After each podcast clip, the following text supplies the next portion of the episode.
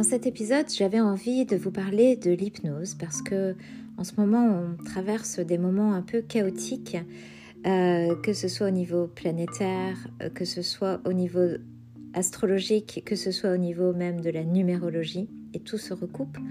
Alors parfois, euh, comme on a besoin en ce moment vraiment de se débarrasser d'une grosse partie qui encombre, et notamment de l'ego, et notamment des schémas répétitifs, euh, de lâcher prise, ce qui est assez difficile à faire évidemment. Euh, l'hypnose peut vraiment aider. En quoi l'hypnose peut-elle vous aider? Euh, déjà, qu'est-ce que l'hypnose hein? C'est un état naturel. Comme je le dis souvent, l'hypnose est un état naturel qui, est traversé d'ailleurs plusieurs fois par jour, qu'on le veuille ou non, dans nos moments de rêverie par exemple. Hein, voyez, ces moments où l'on n'est pas forcément là, on part d'un point à un autre, on conduit, on, est dans, un transport et puis on ne sait plus très bien par où on est passé. Une partie de nous était bien là et pour autant, euh, une partie de nous est partie voyager. Donc ça, c'est un état d'auto-hypnose, tout simplement. Sauf que bien sûr, quand on fait de l'hypnose avec un thérapeute, on va aller justement chercher un objectif de séance. Ça peut être simplement mieux se connaître, pourquoi pas. Mais souvent, ça peut être euh, enlever une phobie, une peur, euh, peut-être euh, arrêter de fumer ou un comportement compulsif ou une addiction. Euh, et ça peut être aussi euh, aller revisiter un traumatisme ou une, être capable de, par exemple, de se séparer de quelqu'un qui reste obsessionnel. Il y a beaucoup, de, beaucoup, beaucoup de choses que l'on peut faire en état d'hypnose. Et ça peut être vraiment en ce moment particulièrement par rapport à tout ce que l'on traverse, une possibilité d'aller d'accepter en fait cette part d'ombre, d'aller l'accueillir au lieu de la rejeter parce que souvent en fait on s'aperçoit. Quand une personne arrive euh, en, thérapie, en cabinet, elle veut absolument se débarrasser d'une partie d'elle qui, qui l'empêche, par exemple, de réussir, qui l'empêche d'être heureuse dans des relations, qui l'empêche de gagner de l'argent, qui l'empêche euh, d'être libre, de se sentir libre, qui l'empêche, euh, par exemple, d'avoir le corps de ses rêves parce qu'elle va manger quand même, etc. Et puis, bien entendu, au fil des séances, on s'aperçoit que cette partie-là est absolument indispensable et que si on souhaite simplement l'enlever, elle va faire plus de bruit, elle va être plus présente et elle risque là pour le coup d'être totalement obsessionnelle.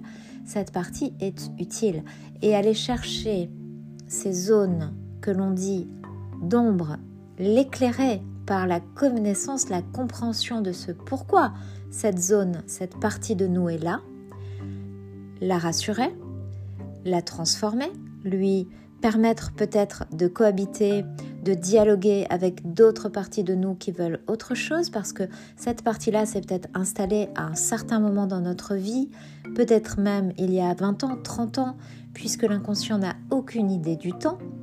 Elle a l'impression qu'elle a toujours son rôle, elle est par exemple protectrice, hein, contre, je ne sais pas, quelqu'un qui aurait subi des abus et qui se met à avoir des kilos de protection, euh, parce que l'idée euh, d'une relation ou d'un homme peut être dangereuse inconsciemment.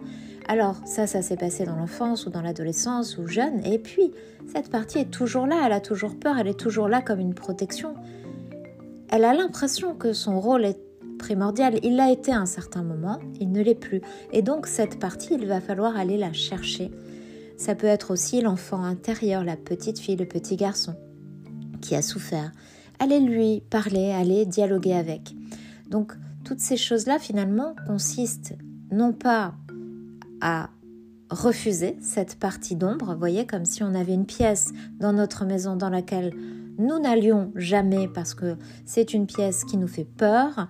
Euh, et euh, du coup, bien sûr, il y a plein de, de, poussière, de toiles d'araignée, on ne sait pas ce qui s'y passe, et plus euh, le temps passe et moins on a envie d'y aller et plus elle nous fait peur. Euh, alors que là, l'idée, c'est d'aller ouvrir, d'aller nettoyer, d'aller mettre de la lumière, de réparer. Cette partie sera toujours là, mais cette partie va devenir une, autre partie en plus de nous-mêmes, agrandir la maison, peut-être en faire quelque chose euh, qui va au contraire nous servir. Et c'est tout l'enjeu, je dirais vraiment, dans ces cas-là, des séances en hypnose. Et en ce moment, on a besoin, on a besoin euh, d'intégrer toutes les parties de nous, euh, vraiment de faire la paix avec cette ombre, euh, cette partie que l'on rejette, cette partie dont on a peur, cette partie de nous que l'on ne connaît pas bien, qui, soi-disant, nous empêche, nous limite. Et quand on dit dépasser les croyances limitantes, c'est aller chercher, revisiter tout ça et comprendre que on peut utiliser ce potentiel parce que finalement on est déjà en hypnose, en auto-hypnose depuis longtemps quand on a un certain comportement, par exemple quelqu'un qui a une phobie des pigeons, eh bien elle s'est hypnotisée pour avoir la phobie des pigeons parce que c'est assez extraordinaire d'avoir par exemple développé hein, cette phobie-là.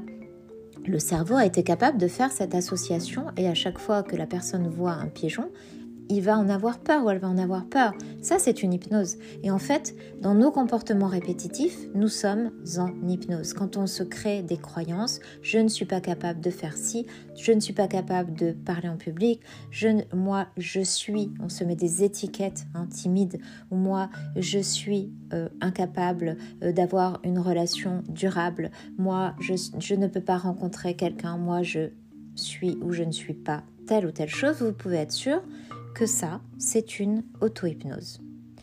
Et donc, il est bien sûr évident que puisque cet état a été créé, c'est une bonne nouvelle, on peut en sortir de la manière, euh, ça dépend en fait de chaque personne, mais de la même manière qu'on peut se créer une maladie, on peut aussi se guérir d'une maladie. Donc, notre cerveau est un puissant, vraiment, euh, il a un pouvoir extrêmement puissant qu'il faut apprendre à utiliser. Euh, voilà, c'était ce que je voulais vous dire. Si vous vous sentez vraiment dans une période de trouble, si vous sentez que vous n'arrivez pas à dépasser tout ça, par l'hypnose notamment, bien sûr il y a plein d'autres méthodes, par l'hypnose, par la méditation, par la sophrologie, par le yoga, par euh, plein d'autres choses, on peut se sortir de là, chacun sa, sa façon, hein, ou par le sport, ou par une lecture, mais en tout cas l'hypnose euh, peut vraiment vous aider à dépasser de manière plus douce, à, mieux vous connaître et à mieux accepter toutes ces parties-là, à en faire une richesse, une lumière, une vraiment euh, à aller vous connecter aussi à votre âme, à aller vous connecter à, à, votre désir profond, à votre moi profond.